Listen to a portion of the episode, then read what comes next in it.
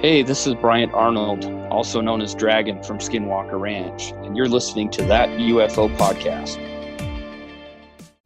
I'd like to thank Partner Hero for sponsoring this episode. The world over, outsourcing can get a pretty bad reputation, seen to be exploitative and providing low quality service. That's why Partner Hero's values based approach raises the bar for the outsourcing industry by investing in employee empowerment and career growth, paying above average market salaries, and maintaining a focus on quality and performance offering flexible terms and the ability to scale quickly, which is perfect for startups. Quality assurance is baked into every program, also with offices around the world, so Partner Hero can offer a truly global coverage, including onshore, nearshore, and offshore options. I know right now in the UFO community we are all waiting for a delayed report that we feel a certain organisation could certainly benefit from Partner Hero's assistance. I myself worked for outsourced companies growing up and had wildly differing experiences, facing many of the challenges that outsourced work brings. That's why Partner Hero's ethics and value based approach really appeal to me and will to anyone looking to scale up their fast growing business. So, if you are ready to bring in outside customer support help for your startup that feels like it's part of your existing team, check out Partner Hero. Head on over to partnerhero.com forward slash that UFO to book a free consultation with their solutions team. Mention you heard about Partner Hero from that UFO podcast and they'll waive the setup fee. Hi, everyone, and welcome back to that UFO podcast. Andy here, and I am taking a well earned break over this Christmas, festive, New Year period. But in that time, to keep the content coming, I've dipped right back into the archives, and I mean the very early shows of that UFO podcast. If you've been with the podcast from the beginning, or when you joined, you dipped back and checked out those very early episodes, you'll have heard some of these clips already. But I think for many of you, these, these will be pretty new.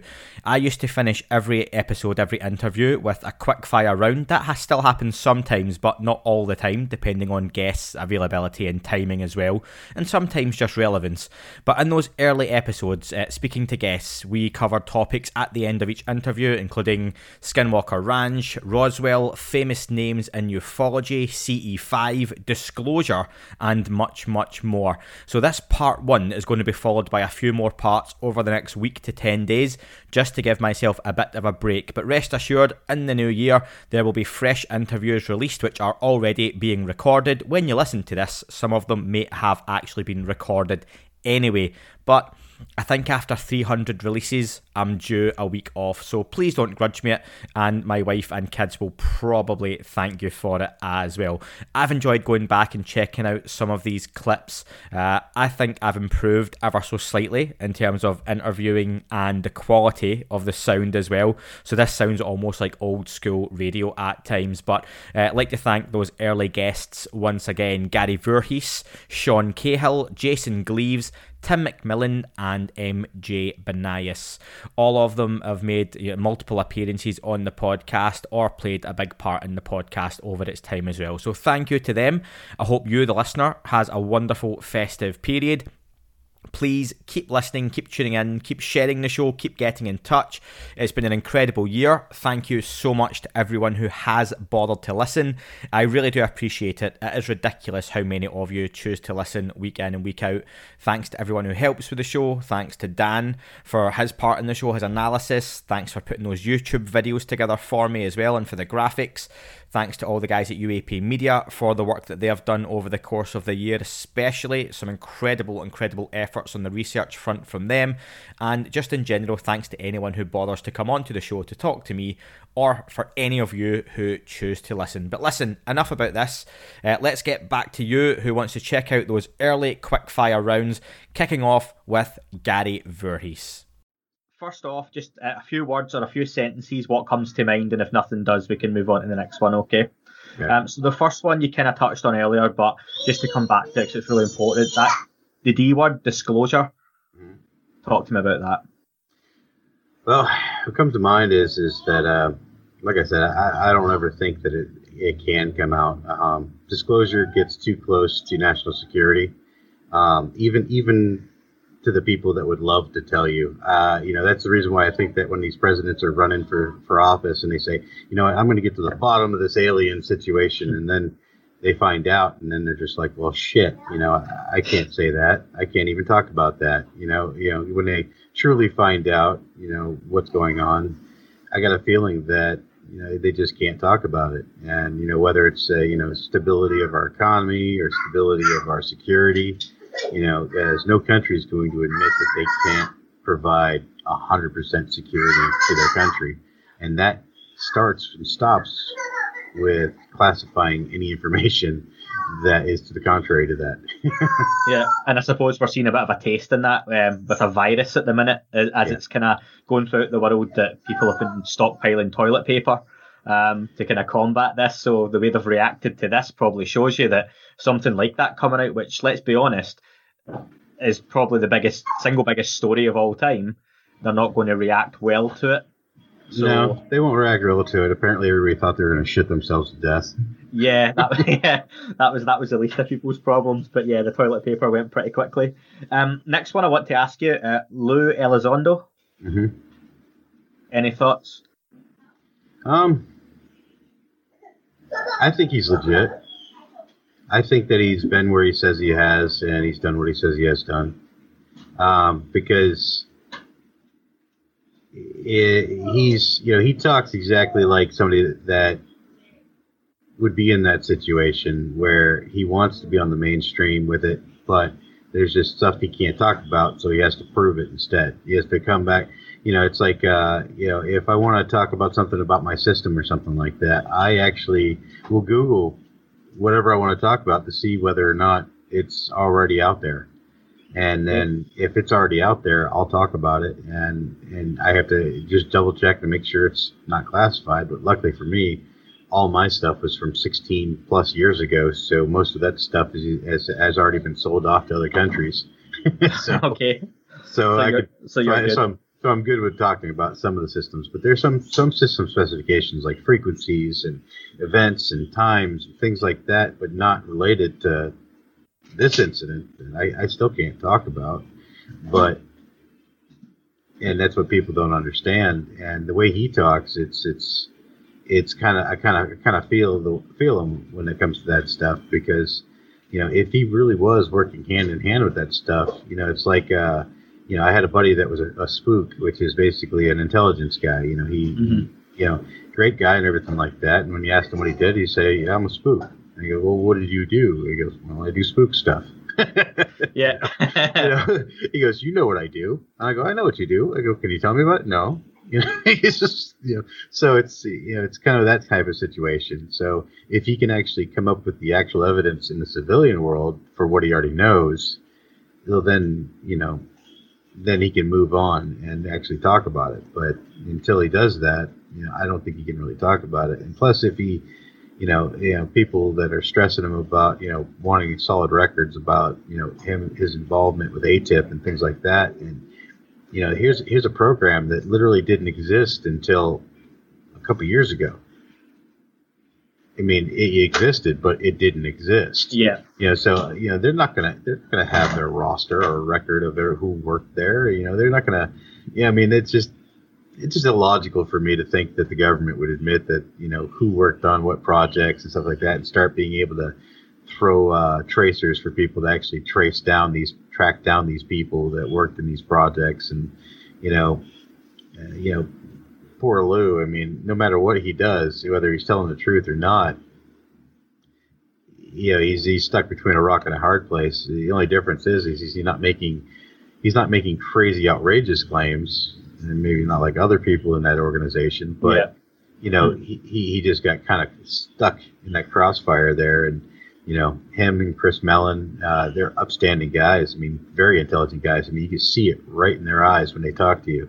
You know, I mean, and I'm not talking about that corny shit that you saw on TV. You know, when you actually talk to them, you know, they they come off as as very intelligent people, very you know, very calculated, very you know, like they know more about what's going on in your room than you do. Mm, yeah. So you know, so it's like, all right, well, I'm just gonna go ahead and tell you exactly what I know to be true to myself, and that's it. yeah. Because you probably already know more than I do. You know, you probably investigated this situation. I, I, can totally get where you come from. Like with a guy like Lou Elizondo, like he can talk for hours. And I watched one of his YouTube videos. Well, not one of his, but some from some conference he done last year, and it's him standing at a PowerPoint for about two and a half hours. And at the end of it, it, it tells you nothing, but it says quite a lot, and it keeps mm. you interested and intrigued the whole time. And I think if Louis Elizondo had a slogan on a T-shirt, it would be "Look at the data." because all he tells you is look at the data, look at the data, and he's trying to tell you as much as he can. I see yeah. what you mean without coming out and saying, yes, these things are alien, yes, they come from here, yes, they do this. It's like, it, is it not? It's almost from an area, a, a place of frustration that are these things not fascinating enough just with this sample of data that you can't find that intriguing enough to take on? Uh, just like when I hear people say that, uh, you know, enough with the, the, the Nimitz encounter and stuff like that. And I go, well, you know, that's, that's fine if you're bored with that, but I mean, it's still the first time in human history that the United States government, in any capacity, has admitted that there are unknown objects that they track on a regular basis. Absolutely. You know, I mean, that in itself, I mean, if you knew nothing about the situation, that in itself is one of the most amazing pieces of information that, you know, it, it, you know, 20 years ago, people doing this research, if they had gotten that, they would have been like, oh my God you know that would have been disclosure for them. yeah, if, if someone told you before this happened that that was going to happen, well, it would have blown your mind. That that nah, that's that's too much. But the only people that aren't happy are the ones that actually want to, uh, you know, see and visit and travel with aliens. Have you got any thoughts on ultra terrestrials and that concept or theory? It's something that Tom DeLonge's talked about. Now, is it the theory that they're coming from different dimensions? Yeah, potentially this planet, but different dimensions, or that there's another potential older race that are on this planet. You know, I think it's been described as a little bit like Wakanda and Black Panther. That yeah. there could be like that whole hidden civilization that's here, something I like think, that. I think that if their technology was advanced enough, that they definitely could hide in plain sight relatively easy from us. Um, because they would probably have techniques to, you know, alter memory, and things like that. So, I mean, they could literally just run a whole operation here on the planet and nobody would ever know.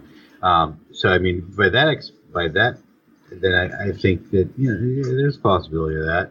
Um, I've thrown around that idea. I've even thrown around the idea that uh, you know there's been ancient, you know, there's been a whole other massively advanced civilizations on this very planet before we ever evolved.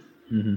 You know, um, yeah, there's, and then of course, uh, being I, am a, a, crazy novice in, in physics, but it, it honestly I love physics, and one of the things that has caught my interest is a lot of the advances in quantum physics lately, and you know, uh, for for the people that aren't familiar with you know quantum physics and regular physics, they're not two different physics. Uh, it's just that, and they've been around forever. Quantum physics has been around forever. Uh, you know, during Einstein's time, they knew about it. They just didn't use it because it wasn't as handy. Mm-hmm. Um, basically, if you're using, you know, regular standard stuff, I'm trying to figure out how this ball drops and goes across my yard. I'm going to use a standard model physics because yeah. it all works. But if I'm going to try to figure out every air molecule that moved off of that ball and then interacted with every quark that reacted with every neon, uh, every particle, every light particle, and stuff like that. That while that ball's moving through, and then trying to calculate, you know, everything else like that, I'm going to use quantum physics. so it's it's more it's more of quantifying the small rather than the big. Awesome. What about the um, extraterrestrial? Where does that sit with you in this whole thing? So now the ultra terrestrial uh, seems plausible for me because of my uh, thoughts on on how the universe started, and that uh, when when trying to look back on trying to figure out doing uh, thought experiments on like how the universe came into being with the Big Bang, you know, um, and I had heard a heard a statement from a physicist saying that you know it's it's it's it's it could be possible that the Big Bang was basically the backside of a black hole. You know, it basically they're saying that in another dimension, that enough material got got pulled into a black hole in that dimension that it actually burst into our dimension, causing a big bang of of material. Mm-hmm. And then at the very moment that that material started to move through this dimension, that it actually created the dimension itself. Now, for every possible direction that the that this material could have moved in, that's a different dimension that would have been created. And then, not on top of that, or not uh, on top of that, you're going to actually have, uh, or not dimensions, but you're going to have uh, parallel existences to this one. So mm-hmm. not only different dimensions, but parallel existences too. You know, basically the ups and the downs. You know, you get your your first, second, or your, your first, second, third, all the way up to seventh dimension. I think they've they've mathematically proven exists, or you know, and then, I'll take your word on that one. Yeah. well, I, I you know I've only read a couple of things on that right now, and then of course, uh, you know, there's a, there's a there's a theory that there's multiple existences too, multiple realities. And I think that those realities come into play whenever there's a, a, choice, whether you whether you blinked that moment or you didn't blink that moment. Now you have two different realities. So for every, so for every for every micro thought, every every every micro inflection on your face, there was always something different you could have done, and there was an infinite amount of universes that were created at that one moment. So it's uh, yeah, I've thought a little too far into all this, so we won't go too no. far. Into, but from what I think uh, could technically be possible with physics, that there's a very very real possibility that these could come from another dimension or even a a parallel universe. So you would say less likely to be another planet, more likely dimensional. Um, due due to due to the amount of time that it would take to move around, because all right, say somebody somebody say somebody did visit our planet and they were just uh, um, uh, there's there's a there's a scientist Kevin Knuth that's in part of my uh, the UAPX uh, organization, and he actually summed it up really well in one of his lectures. Uh, say I visit your planet and I leave. Once I leave, time is relative to your planet. It could be 10,000 years before I even get back to your planet, but for me, it could have only been, you know, a dozen years. Mm-hmm. You know, I come back and, you know, evolution's taken a turn for the, for, for the worst. or, you know, if I come here, I could have just set up set up camp with, with remote operations and then moved on to the next planet never to come back here. But now you see the remnants of me because I left a bunch of, you know, remote operated vehicles to track and maintain uh, what's going on here. I left a bunch of tic tacs off the California yeah. coast, buzzing about uh, and those are the, carrier groups. Now, those are the more fantastic ideas that I've come up with, and of course, those are the ones that people want to hear. Um, the, the real reality of the situation is, is, is it, it very well could be just our own technology that's been cartelled, our own, you know, our own people. Because when it comes down to it, we've seen it happen with oil, we've seen it happen with diamonds, we've seen it happen with every natural resource on this mm-hmm. planet. Mm-hmm. It's you know, for me, for the people to say that it doesn't happen with technology, well, I'm I'm sad to say that there's a lot of tech I've seen that it still hasn't even hit the market. Nothing fantastic, just you know, it's like I remember when OLEDs finally hit the market. I saw that shit like 30 years prior. Listen, so that's that's a great one. I've another couple of, of words to throw at you, then I kind of finish up. Um, okay. uh, any thoughts on Bob Lazar and his story? I think that there's truth there that got corrupted by media. Okay. And not um, corrupted in a way that, that like they twisted it, but I have a feeling that the guy had a fantastic story to begin with that got just blown up to a proportion that it didn't need to be. And I think the guy kind of felt like he had to keep up with it and something new all the time. You know, I, I see a, I see a guy that something fantastic happened to that it just got turned and twisted and changed into an animal that he couldn't control anymore. And I think that's really why he kind of went off the grid for so long because he just couldn't control the narrative anymore. He couldn't control the story. It was just had a had a mind of its own after a certain point totally fair. Um, and I want to ask you to kind of summarize a little bit. Where do you see things as related to this topic in the next five years? I see all of us still craving for more knowledge. Unfortunately, and, but and all of us waiting for the next Tic Tac incident. do you see anything else coming out like not that as you say the, the Princeton Nimitz, not that it's amazing, but do you think we'll get more released that have happened more recently? Because a lot's came out that potentially we know there's been more incidents, but well, do you think it will come out? Well, I think that it definitely will become uh, more commonplace. I think that with the Nimitz incident, that it's now going to be a little bit more mainstream. So there's been some really good push forward for this to be a mainstream topic. And what I'm really hoping for the future is real science, real scientists. You know, people that would have just scoffed at this years ago hopping on that bandwagon, kind of like when Einstein was trying to say that time was relative and that uh, you know, oh, you, you're you're nuts, guy, you know, and then all of a sudden he was proven right, and everybody jumps on that bandwagon and starts riding, uh, you know, doing the uh, doing the trip to Oregon. yeah. you know, so I'm really hoping that it, becomes even more mainstream. Um, I'm, uh, you know, I'm hoping that uh, you know colleges that instead of instead of having this under their their paranormal uh, you know, the few colleges that have degrees in paranormal psychology or paranormal uh, or par- paranormal studies.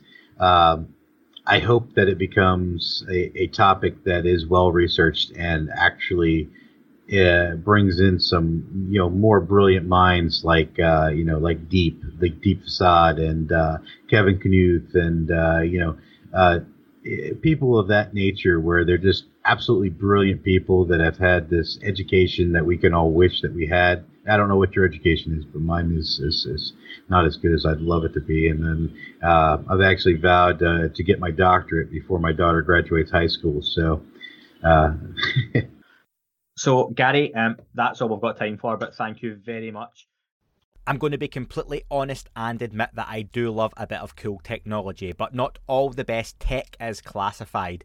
So when BlendJet got in touch about their new BlendJet 2.0, I was very excited to try it out, especially as one of those protein shake people that many folks hate. Just shaking never has the same results as a blender does, let's be fair. Blend Jet 2 is portable, so you can blend up a smoothie at work, a protein shake at the gym, or even a margarita on the beach. It's small enough to fit in a cup holder, but powerful enough to blast through tough ingredients like ice and frozen fruit with ease. Blend Jet 2 is whisper quiet, so you can make your morning smoothie without waking up the whole house. A big one for me, folks. And it lasts for 15 or more blends and recharges quickly via USB C. Best of all, Blend Jet 2 cleans itself. Just blend with water, a drop of soap, and you're good to go. With over 30 colours available, there is something for everyone. Personally, I'm a huge fan of the carbon fibre. What are you waiting for? Go to blendjet.com and grab yours today. And be sure to use the promo code ThatUFO12 to get 12% off your order and free two day shipping. No other portable blender on the market comes close to the quality, power, and innovation of the BlendJet 2. They guarantee you'll love it or your money back. Blend anytime, anywhere with the BlendJet 2 portable blender. Go to blendjet.com and use the code ThatUFO12 to get 12% off, remember, folks, and that free two day shipping. Shop today and get the best deal ever. Awesome. So that moves us nicely into the kind of word association. I've done this with Gary on the last episode. It was really good. So it can be a couple of words, first thing that comes to your mind, or a few sentences, or if you want to go in a bit more, you can. But I'll change it about a little bit because, like you've touched on meditation, uh, interested in your thoughts on CE5 and Stephen Greer, obviously having released, recently released a documentary. Well, CE5 in general to me is just, to me personally, it's a simplification and rebranding of what a lot of people call channeling or mediumship. And I think that if people are interested in CE5, they should also do a little bit of research uh, into mediumship and channeling. Because if they have trepidation about it based on what it's named, they should they should just take it a little easy. Um, as far as Dr. Greer goes, I acknowledge his incredible um, wealth of knowledge and his incredible catalog of uh, of of evidence that he's brought forth to people, the Disclosure Project, etc. Um, I'm not a fan of branding of any kind in regards to this, so I also my feelings also stem, stemming from meditation are that people be careful when involving very strong emotions and expectations and things like that because we can mislead ourselves. I'm not I'm not debunking anything. I'm not saying that that any any of these um, protocols that people uh, represent or that they may be selling, whether they have um, validity or not. Um, I'm just saying that I think people need to be their own advocates, and if they they just need to be careful. Be careful of personalities leading your spiritual journey rather than your own heart. So, on the scale of the unidentified to ancient aliens, you would say that falls more towards the ancient aliens side of things. Well, I don't, if I don't, you, you know I don't have, I don't have evidentiary efficacy for the claims that are being made. So I have to place it more into underneath a, a umbrella of entertainment until I see that. Now I know that there's people that will say, "Well, you haven't." The data is here, the data is there, and it may be, and, and my investigation hasn't led me to a point where I have, where I have really tried to put any kind of um, any kind of weight behind CE5.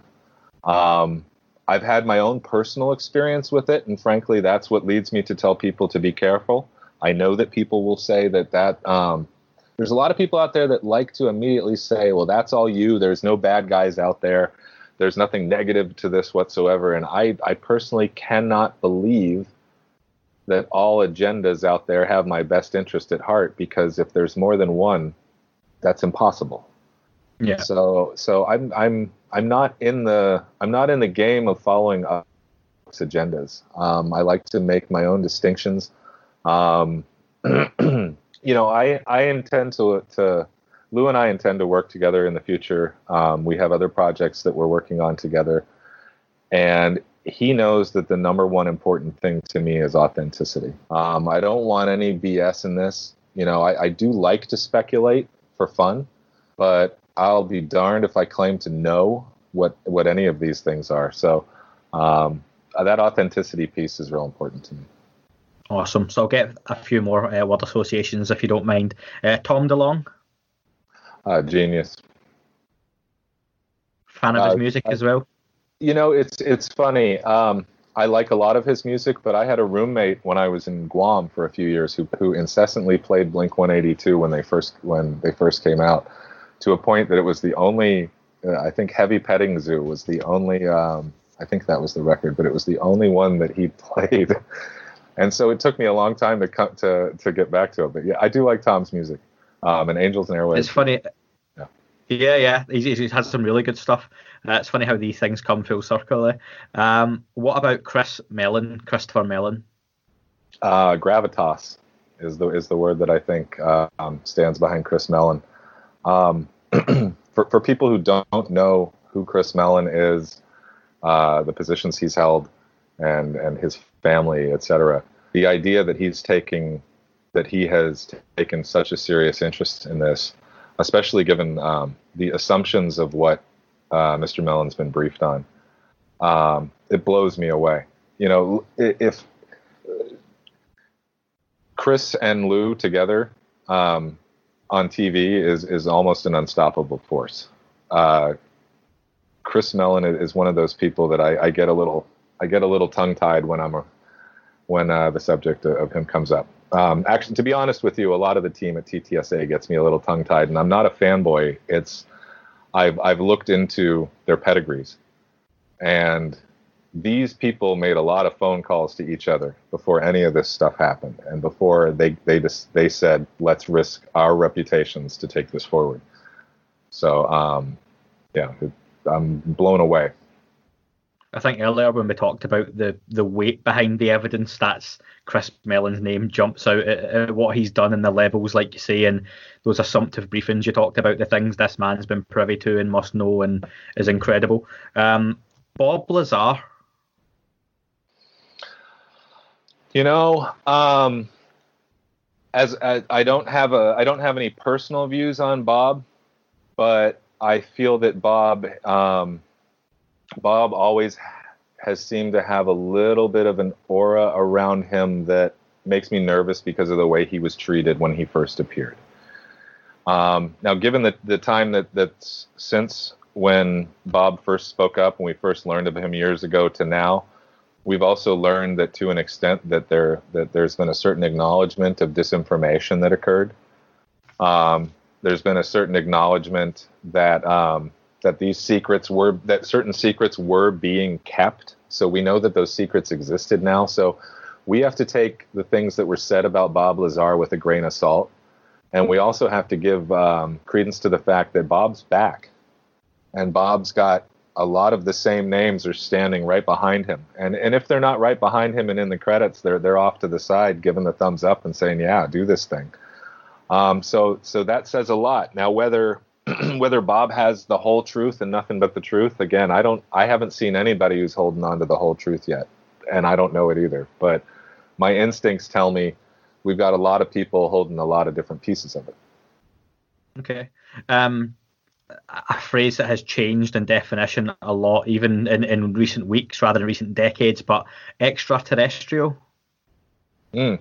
I think that we need to loosen up on a lot of our definitions. Um, extraterrestrial, extra more, terrestrial Earth.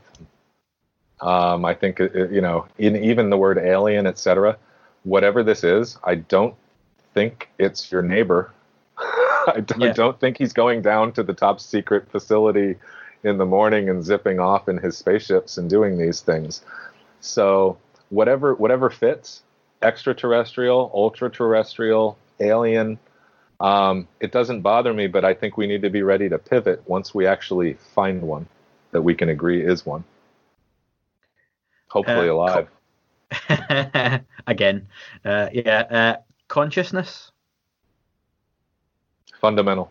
Um, one thing the only thing that all of us can know is that our consciousness exists i'm i'm taking it on the, the only thing i take on faith is that you're real too because i can't i can't i can't prove it um, so our consciousness and how we curate our own personal consciousness what we allow into it how we express it um, and our interior state i think are the most important things in our lives period awesome and two more if you don't mind so I'm going to say Mars, and I mean the planet, not the chocolate bar. But is there mm-hmm. anything to that? I think it's definitely worthy of further study. But if we're talking about in regards to this phenomenon, there's there's there are anomalies that need to be looked at, and again, there are lines from those anomalies that we can see that can be drawn to some of the intelligence data gathered uh, casually by the same remote viewers that were being utilized by the government to do real life intelligence work that people's lives depended on. So it's an easy thing to throw water on, but this again, the same folks that were finding the downed aircraft were finding a previous human history piece to Mars. I can't say whether it was real or not, but again, we all have to consider that if if you're able to find a jet that's that's crashed and then you're saying there's something really interesting on another body in the solar system, perhaps it deserves a, a, bit better look. Absolutely. And I wanted to say earlier, remote viewing is a topic that fascinates me. And uh, mm-hmm. again, I'd love to speak to you again more in future, but that that's something I'd love to have someone on who has had experiences of remote viewing like that in, in one of the early episodes and the last one because for me this is a really under discussed topic and something I would I would love to see come to prominence and, and, and times coming up. But the Phoenix Lights incident, famously from 1994, have you got any thoughts on that? You know, it's it's there. A lot of people have very um, very strong beliefs and emotions around the Phoenix Lights, so it's become one of the one of the incidents that unfortunately um, I haven't formed a, a, very solid opinion on. I've talked to some people who I consider to be very, uh, very worthy of providing an opinion for me in the interim, and they believe that it was something uh, unusual, that it wasn't military flares or, or simple aircraft in line or birds or anything like that. Um, but I don't have that. I don't have the personal level of knowledge on the incident that I could say one way or the other. So, bit of a word association for you. Some of the things you've mentioned within the conversation, um, again, to summarise or just your thoughts. And if you have no thoughts on them, we can move on. So, your first one um, is the term UFO. It's slightly um, undermined what it actually means. Um, people nowadays, when you hear the, that phrase, those three letters UFO, it's it's wrongly thought of. People automatically assume that it's extraterrestrial in origin or nature, and it's not. UFO is what it actually means unidentified flying object. You know, until you identify what that object is, it is always going to be un- unidentified, but it's not always extraterrestrial. Absolutely. And following on from that slightly, I don't know if you've seen in the last week the Mage UFO hashtag that's been trending with the incident that's happened potentially in Brazil. Yeah, um, I'm still researching into that one. Again, th- there's not an awful lot of information out there. Um, until I've actually got more information on it, um, I would probably not comment much on it because whether you know you can actually believe it or not believe it, um, I like to get more facts before I actually say more on that one. Absolutely. Um, just as a bit of a heads up, one of the, the guys on Twitter, I don't know if you follow Arthur Iglesias, um, he's a Brazilian native who lives in Liverpool, like yourself, where you're from, funnily enough. Um, wow. He's been doing a lot of retweets of the videos and really, really kindly has been doing some translating of the language and just what's being said. So if you're doing some research on that, that's something I, I looked into quite a lot and he might be worth kind of following on Twitter and getting in touch. Uh, I done yeah. about a 10 minute roundup show last night on it. Again, th- there isn't really enough to go with what has happened. It looks like something has definitely gone on, but. Mm what is very, very difficult to pinpoint with kind of what's out there. Um, Nick Pope. Yeah, well, Nick actually came out the day after uh, the sighting at RAF Cosford, um, and I know Nick quite well. Um, you know, spoken to him numerous occasions, and he's kindly wrote a nice piece in the in the the first book UFO photo on the aftermath of what he went through through the uh, March 1993 RAF Cosford incident.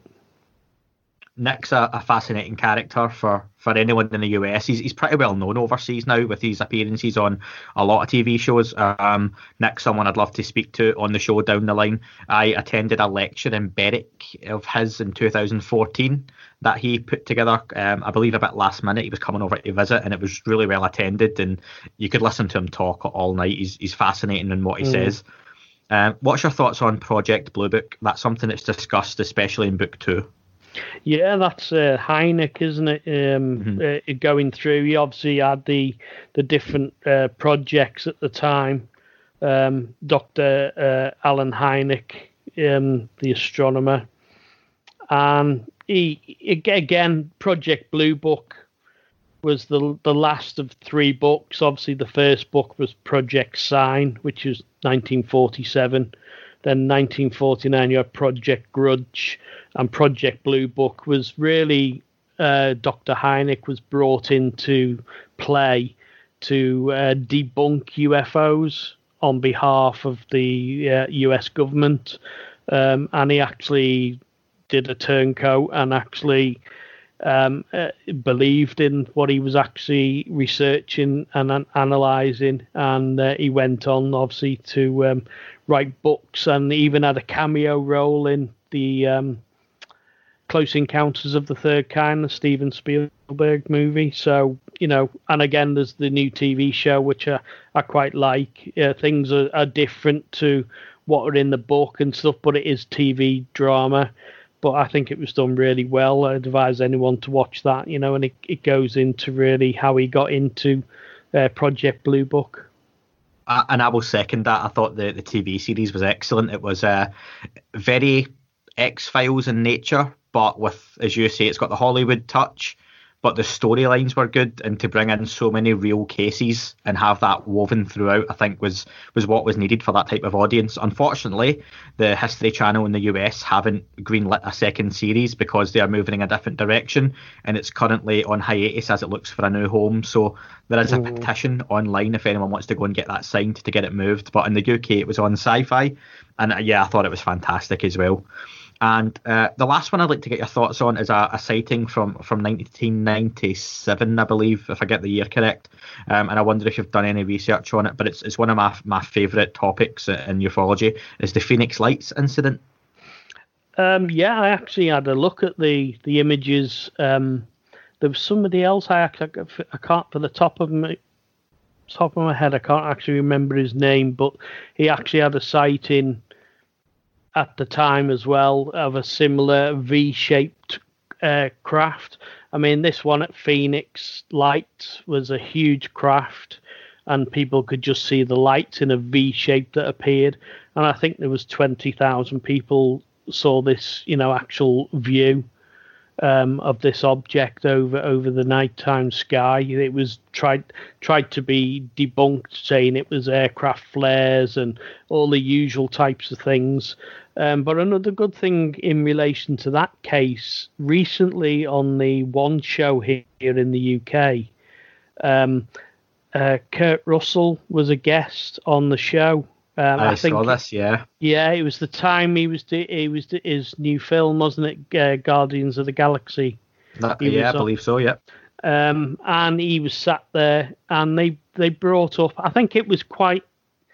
It was sort of planned in a way. The more I read into it, anyway, he was sat there.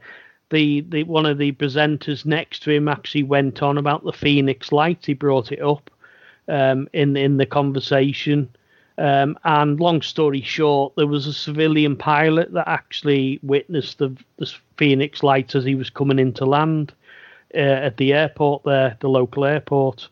Um, obviously, a different view to the people on the ground saw. Um, he just saw the lights on a horizontal rather than looking up at them from the ground. Anyway, um, as it was being mentioned on the show, he he, he said he, he, sort of perked up in the conversation and said, "Yeah, I was that um, I was that pilot who saw the the Phoenix lights." Um, and he, he, long story short, again, he said he was sat home with his wife uh, as a Goldie Goldie Hawn, um, and they were watching the UFO show. And he said he'd com- completely forgotten about it and it came up in in the conversation with with Goldie when they were talking about UFOs, etc. Um, and she said to him, "Weren't you taking one of our um, children to, uh, you know, whatever it was, fly them into the airport, you know, at the time?" Um, and he said, "Yeah." And he said, "We saw it. We landed, refueled, and then came home." So, you know, a bit of synchronicity there, you know, the way it all linked up and everything. But yeah, the, the, with the Phoenix Lights, it, it sort of gave another um, uh, backbone to the, the story, if you know what I mean, another um, step up.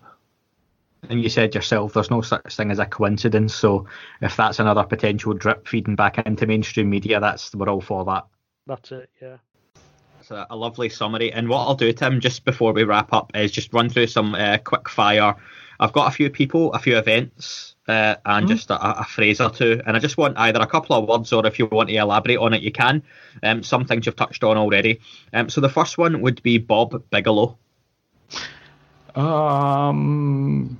Okay, so if I were around, um, um, rebelliously curious entrepreneur. uh, that I'd love to know why he um, he says beyond any reasonable doubt that you know, he doesn't give a damn what anybody says. Aliens are here, and so I don't know. I'd love to know that, but uh, I'll give him credit. Like I said, he he's been willing to invest his time, energy, effort, and money into it. Uh, so rebelliously curious would be my fire round answer. Okay the next one's uh, on a recent event that uh, I'm sure you've seen at least a little bit about is the Magi UFO uh, incident in Brazil. Yeah, uh, I, have only just seen a little bit. I think from what I've heard, is it was more hoax than real. That's just at least what I've heard. Um, is it yeah, still debated? It, yeah, it's there, there, was something else that's happened. It seems to be honest now. Around about 12 to 15 days worth of incidents have now gone on oh, wow. um, with lights in the sky in different parts of Brazil. And again, I point out to Arthur Iglesias on Twitter, who's a, a UK native, but he's a Brazilian native living in Liverpool in the UK, who's done some great mm-hmm. translations on a lot of the civilian um, videos. And there, there is genuine panic in these people's voices. They are definitely seeing something up in the sky there are different light patterns appearing, similar to some of the things you said you saw on your, your sighting with the three lights blinking on and off. Mm-hmm. So th- there seems to be something to it. Where we kind of struggle is there's, there's a real lack of tangible evidence. There, there are videos of kind of smoke coming from the mountains, Um, there's a few fake videos thrown in there of older drone shows and whatnot that are absolutely nothing to do with the incident. If I had to summarise, and I'd done a very quick bonus episode of it, episode I called it 2.5. Um, there something's happened. What it's really unclear, and people have seen something, um, but yeah, there's a lot of military activity happenstance that goes on around uh, an industrial military complex, but a, lot of people coming up with that the, the place does make uh, ammunition and never has the level of activity that it has seen recently. So yeah, it seems that there's maybe something worth digging into, but it could absolutely very quickly lead to nothing. I'd be fascinated by it because that's one of the things that I think gets gets lumped in too much is that the UFOs become a, either an American or a Western kind of phenomena. And uh, you know, just the other day I was saying, I, in a perfect world, and maybe someday, someday sooner rather than later, I will. Is uh, you know, like I'd like to go to Africa and start asking people, yeah, you see anything weird in the sky? You know there's like these disconnected regions either because of language culture or whatever mm-hmm. that we just have zero data out of. And but they also are not corrupted by all the other you know i'm not going to go to zimbabwe and they go yeah we saw it and you know that's the roswell crash because they don't they don't know about that. So yeah. i would love to hear from some of these areas and south america is a very intriguing spot to me in general. Another one on the list in a perfect world i want to go down there um, definite hotbed hotbed just now. There's some activity going on, but it's definitely worth looking into. Um, my next one would be extraterrestrial. What does that mean to you? Uh, you know, extraterrestrial, uh, in context of the UFO thing, I think uh, I summarize it basically as anything that's not human being. And so you, you kind of heard me say earlier that uh, I'm not totally adverse to this idea, this interdimensional theory that you hear people say. Um, in addition to um, alien distant world theory. There, there's, and this is the part where it gets deep in the weeds. Is you just brought up a great point here? Is there is some serious uh, scientific and even philosophical questions that even exist there in terms of you know, being able to travel from a different distant star system and, and reality. You know, if you, because of time dilation, if you were able to travel all the way to to another distant, distant galaxy, when you're looking back from that point, because time and space is dependent, you know, what if when you're looking back, like you're technically looking back X number thousands or millions of years in Earth's future, Earth has wiped itself out and there's no human beings. And so it's like, well, if there's no human beings, or you, you've gone the other side and human beings don't exist, do you exist type thing? And so that's why I wonder that would it seems almost too simplistic to believe it's some some aliens who hop in a ship and you know just happen to travel fast from their planet. And so uh, extraterrestrial am I would be anything that's not us. Where destination unknown. I agree that it's too simplistic to say it's aliens hopping on a spaceship from Mars and coming down. Uh, something I really wanted to talk about today, but just in doing the research for the show, uh, I found there was so much I could have spoke to you about, uh, and it's definitely something I'd love to come back to on. But uh, Bob Lazar.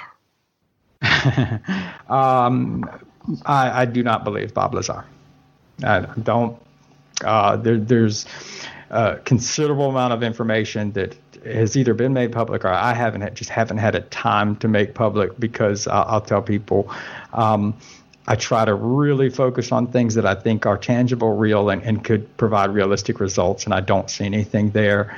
Um, but yeah, no, I mean, I, I going back to people that was in his purview and in his space in the 1980s up to when he supposedly said and all this stuff, who have told me, yeah, no, he's full of shit. And so I, I, I am totally open and willing to there being the a new evidence presented that, that says I'm wrong, and I'll be the first to say I'm wrong. But based on the preponderance of evidence that I'm a, have gathered and I'm aware of, I, I, I don't believe uh, Bob Lazar's story at all. so Absol- it's a good story. mm-hmm. Yeah, awesome. And the last one that we've touched on um, for you, what is disclosure? I think disclosure, you know, and it does it more surround. I think disclosure for me would be just what we talked about earlier. It would be that kind of acknowledgement and supported by supporting evidence uh, showing that there is indeed something uh, that is undefined, unknown. It is not human technology. It is not foreign technology. It's not our technology um, being disclosed to the point where uh, my my version of disclosure is when enough information comes out that that somebody like Mick West goes, well, holy shit, okay, that's interesting, guys. Let's let's let's try to tackle this problem now instead of debunking it. And so, to me, that's that is disclosure. It, it's not. Um, I just simply have never seen any evidence that disclosure is going to be wheeling the bodies out from Roswell or something. I don't. Maybe they do have them. That would be interesting. That'd be super cool. But I don't. I don't know that that's real. But who knows? Hey. but then, would it be met still with that shrug that Matthew Hirsch mentioned? I don't know. That would be. I mean, you think if the if the president or somebody on TV wheeled out the bodies and you know you got a tour of the the, the secret underground facilities. If that was true, I don't know that one. I I would hope if that was met with a shrug, then I'm just gonna you know I'm going to go ahead and go outside and welcome the apocalypse because just, you, would, that give up. Yeah, I mean that would I think very rightly so, and that's why I try to be very serious about this topic, is because at, at its heart, what we're talking about could be the most significant.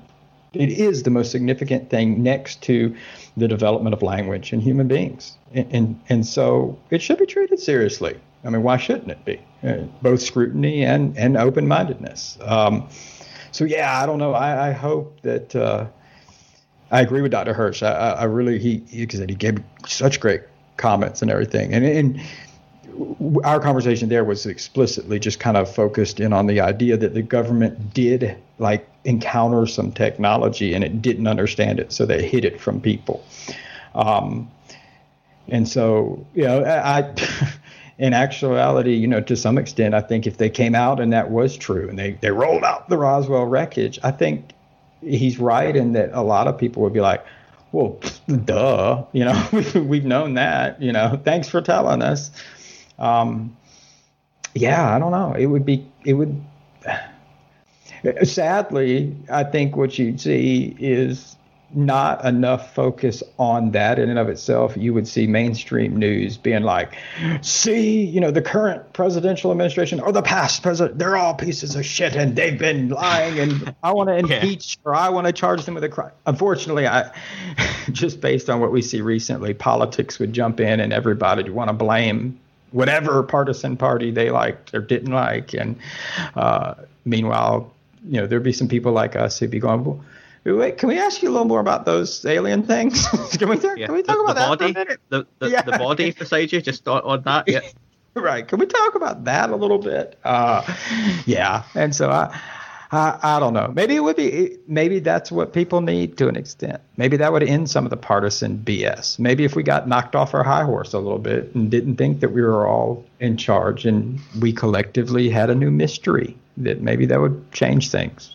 Maybe uh, who knows? The, the, famous Ronald Reagan quote to the was it the United Nations about a an extraterrestrial threat from outside our world and how it would unite everyone and petty differences. And do you know what? In, in a couple of days' time, there's a, a SpaceX launch with two astronauts going on the new rocket up to the space station as well. And it's little things like that that give you a little bit of hope for for things going forward. And you know, it's a, a again one small step for man, but you know, we'll see what comes of it this time we're in a good time, and I'll say that is it whether people realize it or not is with the development and advances in, in artificial intelligence, and that being a big push, or uh, the Space Force, or NASA's pledge to go to Mars. I think we're re-entering that time frame we saw back in maybe the 50s and everything, where now uh, human exploration is being encouraged again. Uh, in the United States, you have uh, Common Core math, which is being put to the schools. People complain about it and everything, but they don't realize the basis behind that. And that's training kids to be good at computer math. It's uh, math modeling and, and modular arithmetic. And so we're kind of refocusing where we, we can get a glimpse into where future's going, and it's going into the unknown. And, and these, I talk to people who work at, uh, you know, places like Lockheed or whatever, and, and the things that they're examining sound crazy sci-fi. But no, I think there is more of a push for that. So it's a good time for that. Maybe it's a good time for them to roll out the bodies, you know, because that, again, I think you do that once people know. Um, and I can say this because you're Scottish, but that was my, my, my good buddy Nick Cook, very good, very good friend of mine, uh, author of Hunt for Zero Point, former defense of Jane's. We talk all the time. You know, he's English, and and you know, he said, I, I think that at least for Americans, they'd end up developing it. He said because Americans seem to be like, ah, screw it, let's build some stuff. He's like, we here in England seem to be like, eh, we're kind of lazy, let's not do it. I don't know whether that's true or not. I don't want to make that assertion. I, I love, no, no. I love England, but uh, I think that if I believe that if rolling anything out and saying, hey, there is something super advanced here, uh, I think it would encourage a lot of a lot of people. I think the kids that are in school would even go, "This is cool." You, you know, our next generation, the people who are going to figure out how to actually build those, they're probably in high school right now or in middle school, and so I would only see a positive effect if it was, you know, real, if it was made real. Yeah, can only hope it can inspire that next generation and things that have just been imagination previously just become from science fact, science fiction to science fact, doesn't it? Like Sure. I, don't we all want? I mean, I mean, a part of me would think, you know, it'd be cool as shit to get a lightsaber and want it to, to sail around the Galactic Federation, and you know, I'm, I'm fighting the, the, Darth Vader. I mean, you know, that that would be cool. But uh, you know, we we gotta we gotta crawl before we can walk type thing. But it, it would be very cool. It um, I, hope uh, th- th- this again goes straight in opinion and esoteric, but uh, you know, it's one of these things that I hope that no matter what, at some point we all get the answer, and, and even you know, like the late great Stanton Friedman, I, I truly hope he has all the answers now, and I hope that it's one of these things that you know, whether it's in this lifetime or whatever comes next, I hope that we kind of do figure it out, and uh, maybe we figure out that just things are a lot weirder than we aliens would be so easy but things are just weird life's weird that's okay though um, before you finish up, we'll move on to the quick fire. So I've got a few names, incidents, topics. You can say as little or as much as you want, uh, and, and that's the, the kind of show finishing up. Okay. So um, you've been great to listen to MJ as well. So thank you very much. I'm sure people are going to love it. So the first one, uh, you also wrote an article on this, would be the recent Magé UFO incident in Brazil. Um, it was m- most likely just a prosaic series of drones and skydivers with pyrotechnics. Um, I'm going to go with nothing interesting happened. Fair enough. Linda Moulton Howe, again, someone you wrote about in one of your articles about selling the the piece of potential wedged UFO for thirty five thousand dollars to TTSA. Mm. So Linda Moulton Howe. Um, Linda's a, a wonderful, kind person. Um, but um, I, I, I really struggle with some of the information she presents. Um, I think as a journalist, um, I think she she she gives credence maybe to ideas that aren't necessarily legitimate, um, and I'm not sure why. So that's all I can say about that. that's cool. Uh, Tom DeLonge. Um, interesting guy. I'd love to sit down and have a beer with him. Um, again, yeah, me too. not too sure where his head at is all the time, but um, I give him I give him all the props in the world for finding guys like Luis Elizondo and Chris Mellon and and assembling that. Um, so for all the people that that sort of hate on him, um, you know, I, I, would sort of say they should be able to you know do better. Um, but uh, you know, again, I don't necessarily agree with everything he he he says or believes in. Um, but that's okay. I don't have to agree with you. No, it could be right. Him. It could it could be wrong. Yeah. Um, yeah. So the next one is All the Strange and the recent virtual expo. Oh, that was that was that was fun. I, I I will be totally honest. I watched Micah Hanks's and I watched mine, and then I had to be a dad, so I was um unable to kind of finish it. Um, I know Jason's slowly releasing them uh, online, so I'm going to kind of consume them all. Um, but I was only able to kind of be free for the morning, and then um, my two year old and my four year old were suddenly like crawling on me, so I had to go deal with them. Uh, so yeah, it, it was a fun time. I really enjoyed it. Um, I thought it was a cool idea. It was and I just wanted to get that in there because I had some issues logging in on the morning, and then with it being UK time and whatnot, like yourself, I'm kind of going back and watching them as they come out. So yeah, uh, uh MJ's is awesome. Definitely recommend watching that, and then make sure you go in and maybe that's the future of expos. It'd be great to get together again one day, but well, we can't do that kind of thing. This was definitely something new, and it, it was a good. I, I like that someone's tried a new type of medium for an expo, and I think it was a really good, cool idea.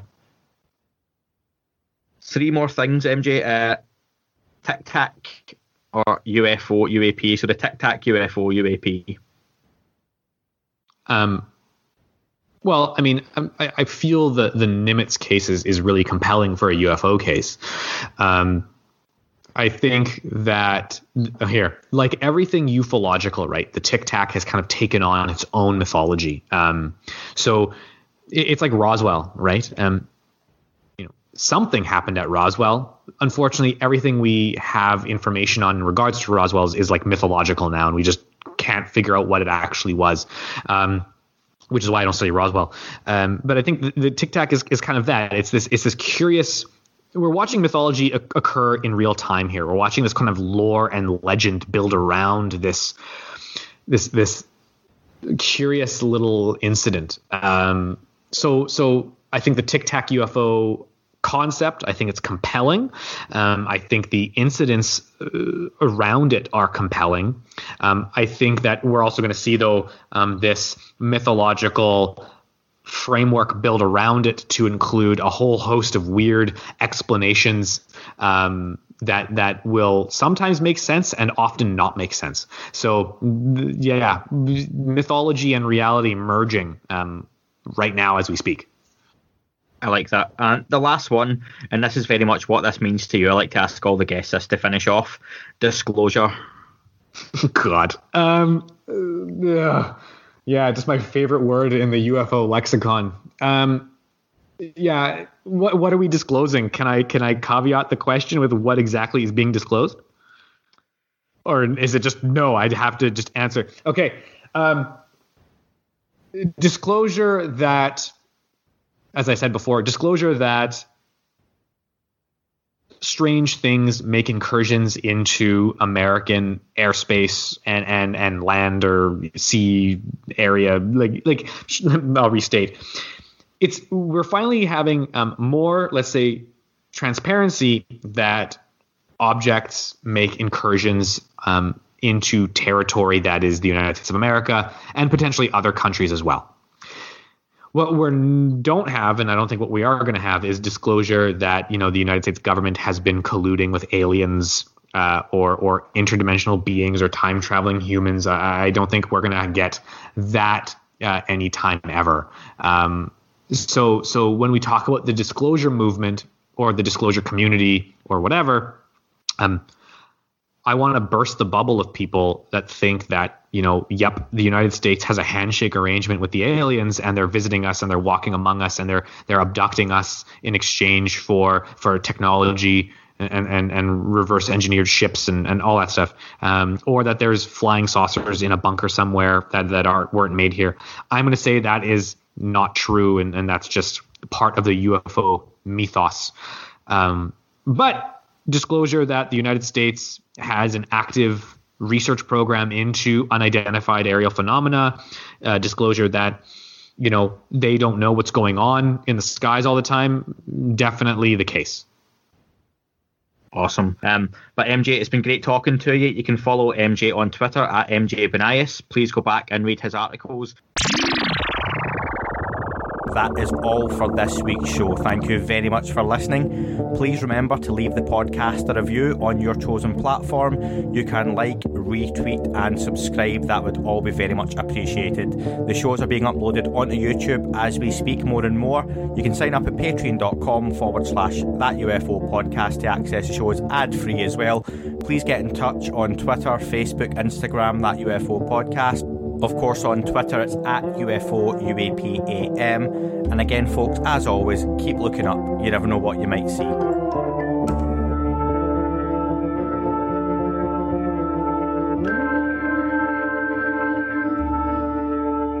It wasn't a tic tac and not quite a saucer, more like a hubcap designed by Chaucer, little baroque and quite steampunk, like Alice was playing bass for the Parliament of Funk. The little fucker hovered right outside of my window, and when I shoved out the screen, he made it an issue. I don't think he expected me to see his ass, but I'd had some champagne and smoked a little around.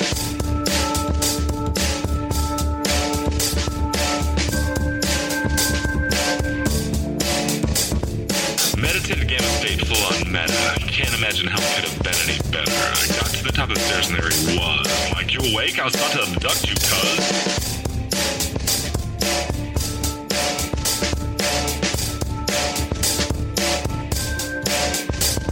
I jumped back and nearly kissed myself, and I climbed out the window after the elf, and I woke up in my bed and there was something on my head, and everything was weird, and everything was red. And I called to my boys, they thought this was noise, they thought it was a dream, they thought it was my toys, they thought it was my problems, and they think I should seek therapy, and I don't know what to do, because it doesn't really scare me.